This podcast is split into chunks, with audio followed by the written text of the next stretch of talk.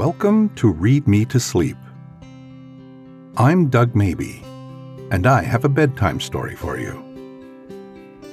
Settle in under the covers and feel your head ease into the pillow and your body sink into the mattress. Take a moment to be mindful of the present. Close your eyes and feel yourself begin to relax. Are you ready? Tonight, I'm reading The Wind in the Willows by Kenneth Grahame.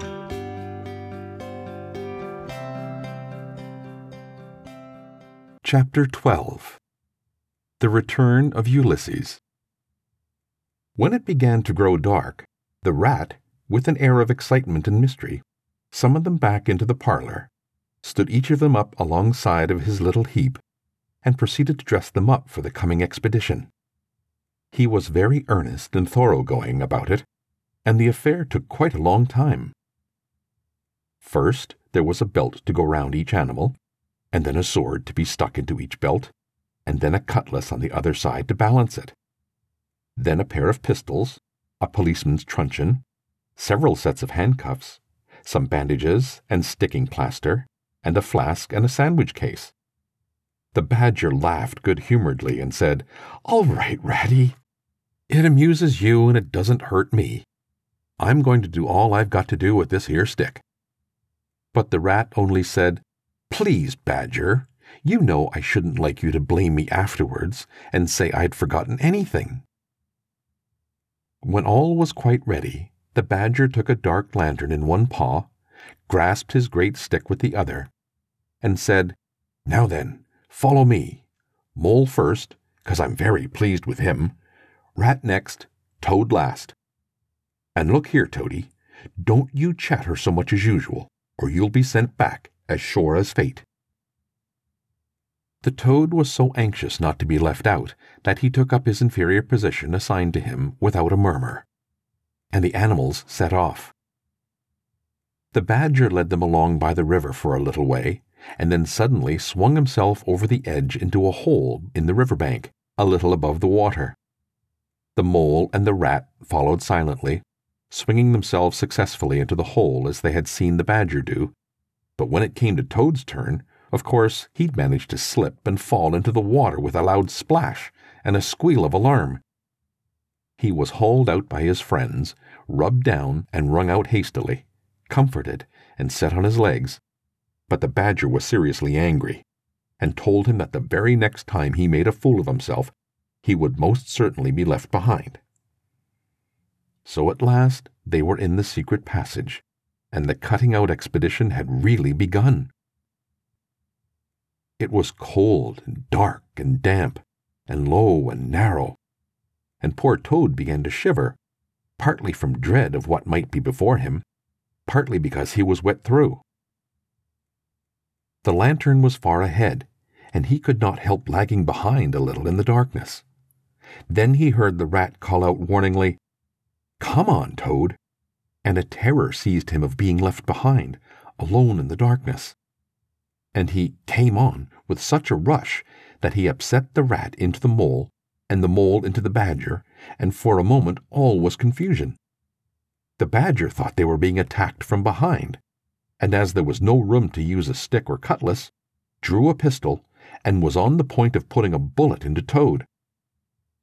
When he found out what had really happened, he was very angry indeed, and said, Now this time that tiresome Toad shall be left behind.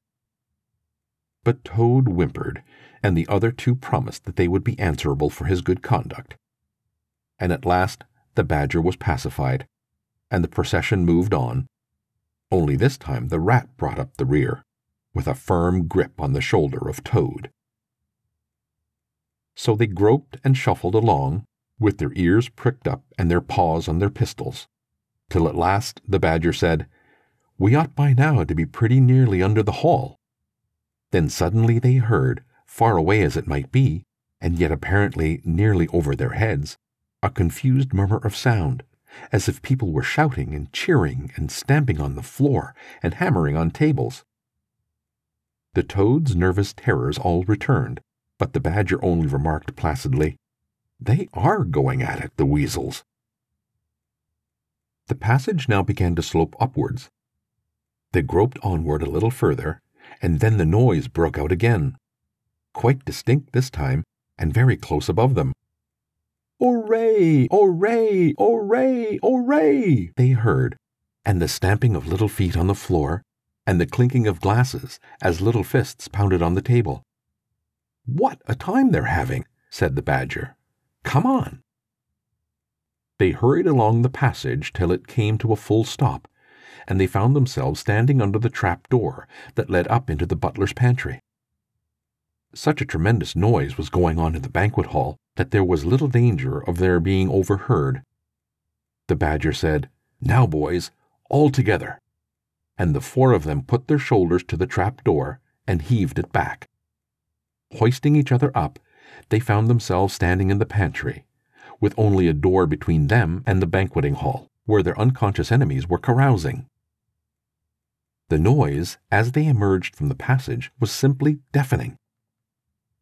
At last, as the cheering and hammering slowly subsided, a voice could be made out saying, Well, I do not propose to detain you much longer. Great applause. But before I resume my seat, renewed cheering, I should like to say a word about our kind host, Mr. Toad. We all know Toad. Great laughter. Good Toad, modest Toad, honest Toad. Shrieks of merriment. Only just let me at him, muttered Toad, grinding his teeth. Hold hard a minute, said the Badger, restraining him with difficulty. Get ready, all of you.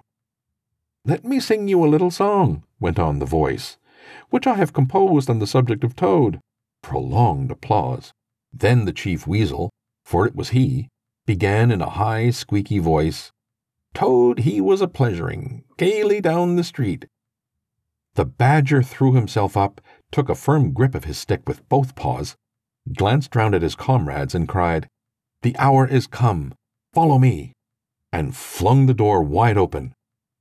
My, what a squealing and a squeaking and a screeching filled the air! Well might the terrified weasels dive under the tables and spring madly up at the windows. Well might the ferrets rush wildly for the fireplace and get hopelessly jammed in the chimney. Well might tables and chairs be upset, and glass and china be sent crashing on the floor, in the panic of that terrible moment when the four heroes strode wrathfully into the room. The mighty badger, his whiskers bristling, his great cudgel whistling through the air. Mole, black and grim, brandishing his stick and shouting his awful war cry, A mole! A mole! Rat, desperate and determined, his belt bulging with weapons of every age and every variety. Toad, frenzied with excitement and injured pride, swollen to twice his ordinary size, leaping into the air and emitting toad whoops that chilled them to the marrow. Toad, he went a pleasuring, he yelled. I'll pleasure 'em! And he went straight for the Chief Weasel. They were but four at all, but to the panic stricken weasels, the hall seemed full of monstrous animals, gray, black, brown, and yellow, whooping and flourishing enormous cudgels, and they broke and fled with squeals of terror and dismay, this way and that, through the windows, up the chimney, anywhere to get out of the reach of those terrible sticks. The affair was soon over. Up and down the whole length of the hall strode the four friends, whacking with their sticks at every head that showed itself. And in five minutes the room was cleared. Through the broken windows, the shrieks of terrified weasels escaping across the lawn were borne faintly to their ears. On the floor lay prostrate some dozen or so of the enemy, on whom the mole was busily engaged in fitting handcuffs. The badger, resting from his labors, leaned on his stick and wiped his honest brow. Mole, he said, you're the best of fellows. Just cut along outside and look after those stout sentries of yours, and see what they're doing. I've an idea that, thanks to you, we shan't have much trouble from them tonight. The mole vanished promptly through a window, and the badger bade the other two set a table on its legs again pick up knives and forks and plates and glasses from the debris on the floor and see if they could find materials for a supper. I want some grub, I do, he said in that rather common way he had of speaking. Stir your stumps, Toad, and look lively. We've got your house back for you, and you don't offer us as much as a sandwich. Toad felt rather hurt that the Badger didn't say pleasant things to him, as he had to the Mole, and tell him what a fine fellow he was, and how splendidly he had fought. For he was rather particularly pleased with himself, and the way he had gone for the Chief Weasel, and sent him flying across the table with one blow of his stick. But he bustled about, and so did the Rat, and soon they found some guava jelly in a glass dish, and a cold chicken, a tongue that had hardly been touched, some trifle, and quite a lot of lobster salad. And in the pantry they came upon a basket full of French rolls and any quantity of cheese, butter, and celery. They were just about to sit down when the mole clambered in through the window, chuckling, with an armful of rifles. It's all over, he reported. From what I can make out, as soon as the stoats, who were very nervous and jumpy already, heard the shrieks and yells and the uproar inside the hall, some of them threw down their rifles and fled. The others stood fast for a bit, but when the weasels came rushing out upon them, they thought they were betrayed, and the stoats grappled with the weasels, and the weasels fought to get away, and they wrestled and wriggled and punched each other, and rolled over and over, till most of them rolled into the river. They've all disappeared by now, one way or another, and I've got their rifles. So that's all right. Excellent and deserving animal, said the Badger, his mouth full of chicken and trifle. Now, there's just one more thing I want you to do, Mole, before you sit down to your supper along of us. And I wouldn't trouble you, only I know I can trust you to see a thing done. And I wish I could say the same of every one I know. I'd send the rat if he wasn't a poet.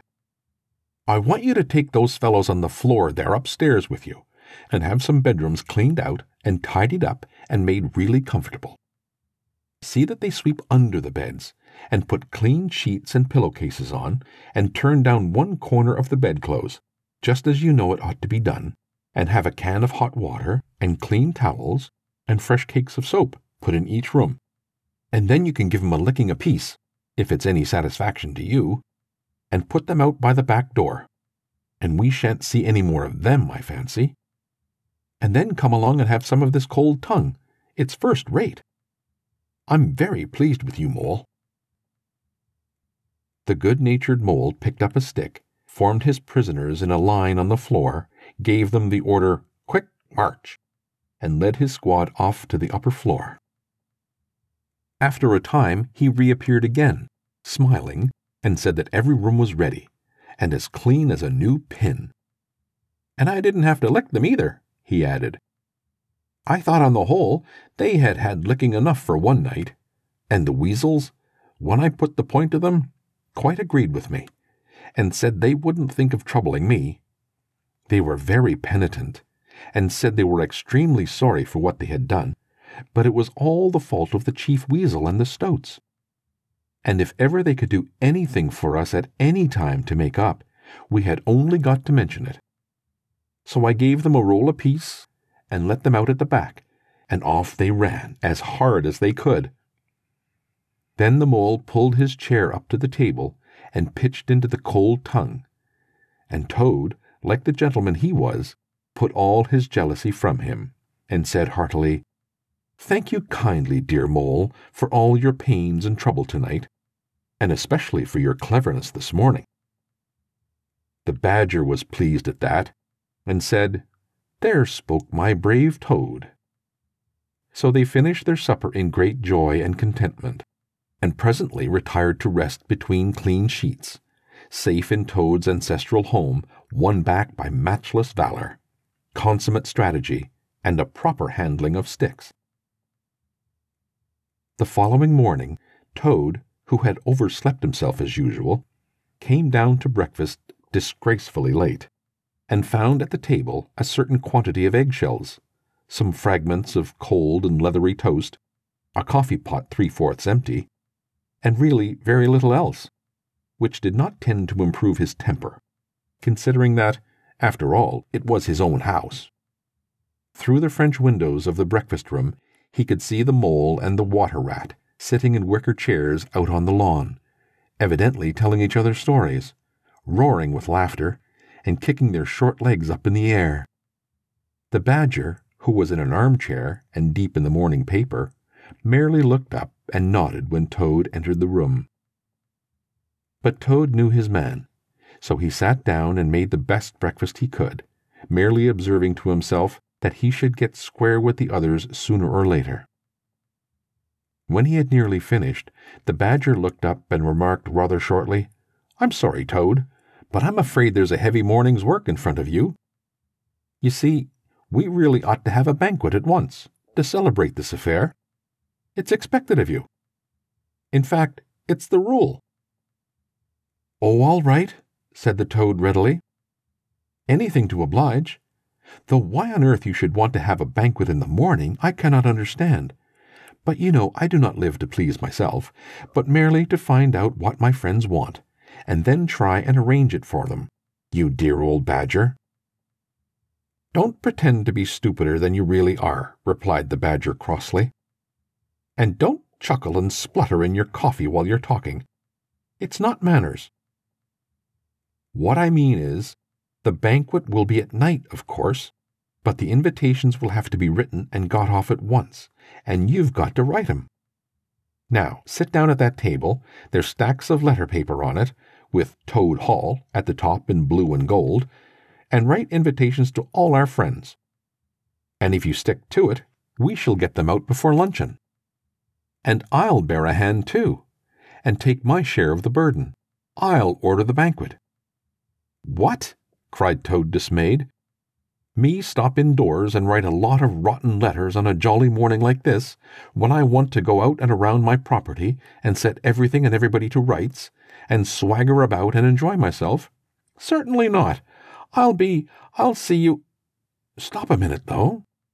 Why, of course, dear Badger. What is my pleasure or convenience compared with that of others?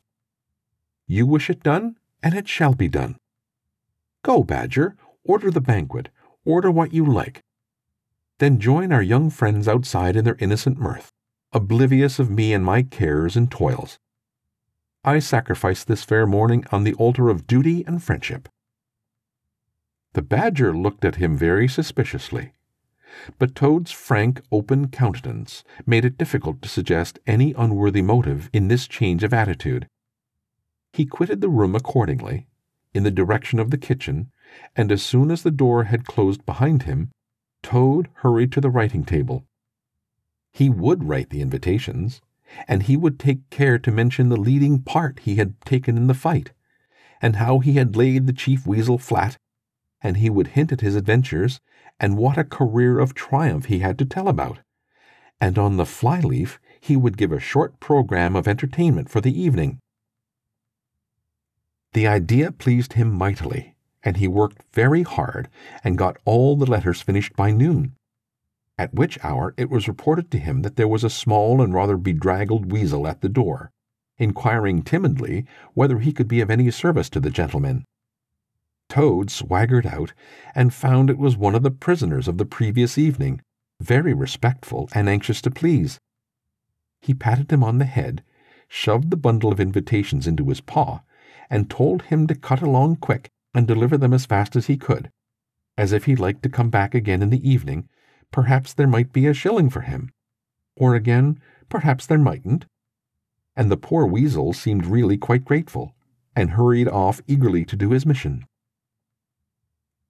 When the other animals came back to luncheon, very boisterous and breezy after a morning on the river, the mole, whose conscience had been pricking him, looked doubtfully at Toad, expecting to find him sulky or depressed. Instead, he was so uppish and inflated that the mole began to suspect something, while the rat and the badger exchanged significant glances. As soon as the meal was over, Toad thrust his paws deep into his trouser pockets, remarked casually, Well, look after yourselves, you fellows. Ask for anything you want, and was swaggering off in the direction of the garden, where he wanted to think out an idea or two for his coming speeches, when the rat caught him by the arm. Toad rather suspected what he was after, and did his best to get away. But when the badger took him firmly by the other arm, he began to see that the game was up. The two animals conducted him between them into the small smoking room that opened out of the entrance hall, shut the door, and put him in a chair. Then they both stood in front of him, while Toad sat silent and regarded them with much suspicion and ill humor. Now look here, Toad, said the rat. It's about this banquet, and I'm very sorry I have to speak to you like this. But what we want you to understand clearly, once and for all, that there are going to be no speeches and no songs. Try and grasp the fact that on this occasion we're not arguing with you, we're just telling you. Toad saw that he was trapped. They understood him, they saw through him, and they had got ahead of him. His pleasant dream was shattered. Mayn't I sing them just one little song? he pleaded piteously. No, not one little song, replied the rat firmly, though his heart bled as he noticed the trembling lip of the poor disappointed toad. It's no good, Toady. You know well that your songs are all conceit and boasting and vanity, and your speeches are all self praise and, and, well, and gross exaggeration and, uh, and gas, put in the badger, in his common way. It's for your own good, Toady, went on the rat. You know you must turn over a new leaf sooner or later, and now seems to be a splendid time to begin, a sort of turning point in your career. Please don't think that saying all this doesn't hurt me more than it hurts you. Toad remained a long while plunged in thought. At last he raised his head, and the traces of strong emotion were visible on his features. You have conquered, my friends, he said in broken accents. It was, to be sure, but a small thing that I asked. Merely leave to blossom and expand for yet one more evening, to let myself go and hear the tumultuous applause that always seems to me, somehow, to bring out my best qualities. However, you're right, I know, and I'm wrong. Henceforth, I will be a very different toad. My friends, you shall never have an occasion to blush for me again. Oh dear, oh dear, this is a hard world. And pressing his handkerchief to his face, he left the room with faltering footsteps. Badger, said the rat, I feel like a brute. I wonder what you feel like. Oh, I know, I know, said the badger gloomily. But the thing had to be done. This good fellow has got to live here and hold his own and be respected. Would you have him a common laughing stock, mocked and jeered by the stoats and weasels? Of course not, said the rat. And talking of weasels, it's lucky we came upon that little weasel just as he was setting out with Toad's invitations. I suspected something from what you told me, and had a look at one or two. They were simply disgraceful. I confiscated the lot and the good mole is now sitting in the blue boudoir, filling up plain, simple invitation cards. At last, the hour for the banquet began to draw near, and Toad, who on leaving the others had retired to his bedroom, was still sitting there, melancholy and thoughtful. His brow resting on his paw, he pondered long and deeply. Gradually, his countenance cleared, and he began to smile long, slow smiles. Then he took to giggling in a shy, self conscious manner. At last he got up, locked the door, drew the curtains across the windows, collected all the chairs in the room and arranged them in a semicircle, and took up his position in front of them, swelling visibly. Then he bowed, coughed twice, and, letting himself go, with uplifted voice, he sang to the enraptured audience that his imagination saw so clearly. Toad's Last Little Song. The toad came home. There was panic in the parlor and howling in the hall. There was crying in the cowshed and shrieking in the stall when Toad came home. When Toad came home, there was smashing in of window and crashing in of door. There was chivying of weasels that fainted on the floor when Toad came home. Bang go the drums, the trumpeters are tooting, and the soldiers are saluting, and the cannon they are shooting, and the motor cars are tooting, as the hero comes. Shout, Hooray! and let each one of the crowd try and shout it very loud, in honor of an animal of whom you're justly proud, for it's Toad's great day. He sang this very loud, with great unction and expression, and when he had done, he sang it all over again. Then he heaved a deep sigh, a long, long, long sigh. Then he dipped his hairbrush in the water jug, parted his hair in the middle, and plastered it down very straight and sleek on each side of his face, and, unlocking the door, went quietly down the stairs to greet his guests, whom he knew must be assembling in the drawing room. All the animals cheered when he entered, and crowded round to congratulate him and say nice things about his courage and his cleverness and his fighting abilities. But Toad only smiled faintly and murmured, Not at all, or sometimes for a change, on the contrary. Otter, who was standing at the hearthrug, describing to an admirable circle of friends exactly how he would have managed things had he been there, came forward with a shout, threw his arm around Toad's neck, and tried to take him round the room in triumphal progress.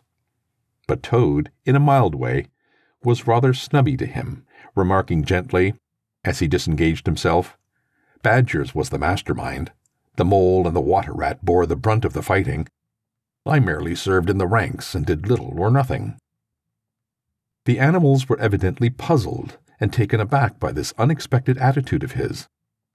And Toad felt, as he moved from one guest to the other, making his modest responses, that he was an object of absorbing interest to everyone.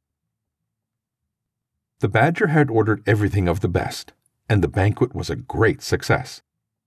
There was much talking and laughter and chaff among the animals. But through it all, Toad, who of course was in the chair, looked down his nose and murmured pleasant nothings to the animals on either side of him. At intervals, he stole a glance at the badger and the rat, and always when he looked, they were staring at each other with their mouths open. And this gave him the greatest satisfaction. Some of the younger and livelier animals, as the evening wore on, got whispering to each other that things were not so amusing as they used to be in the good old days, and there was some knockings on the table and cries of Toad, speech, speech from Toad, song, Mr. Toad's song.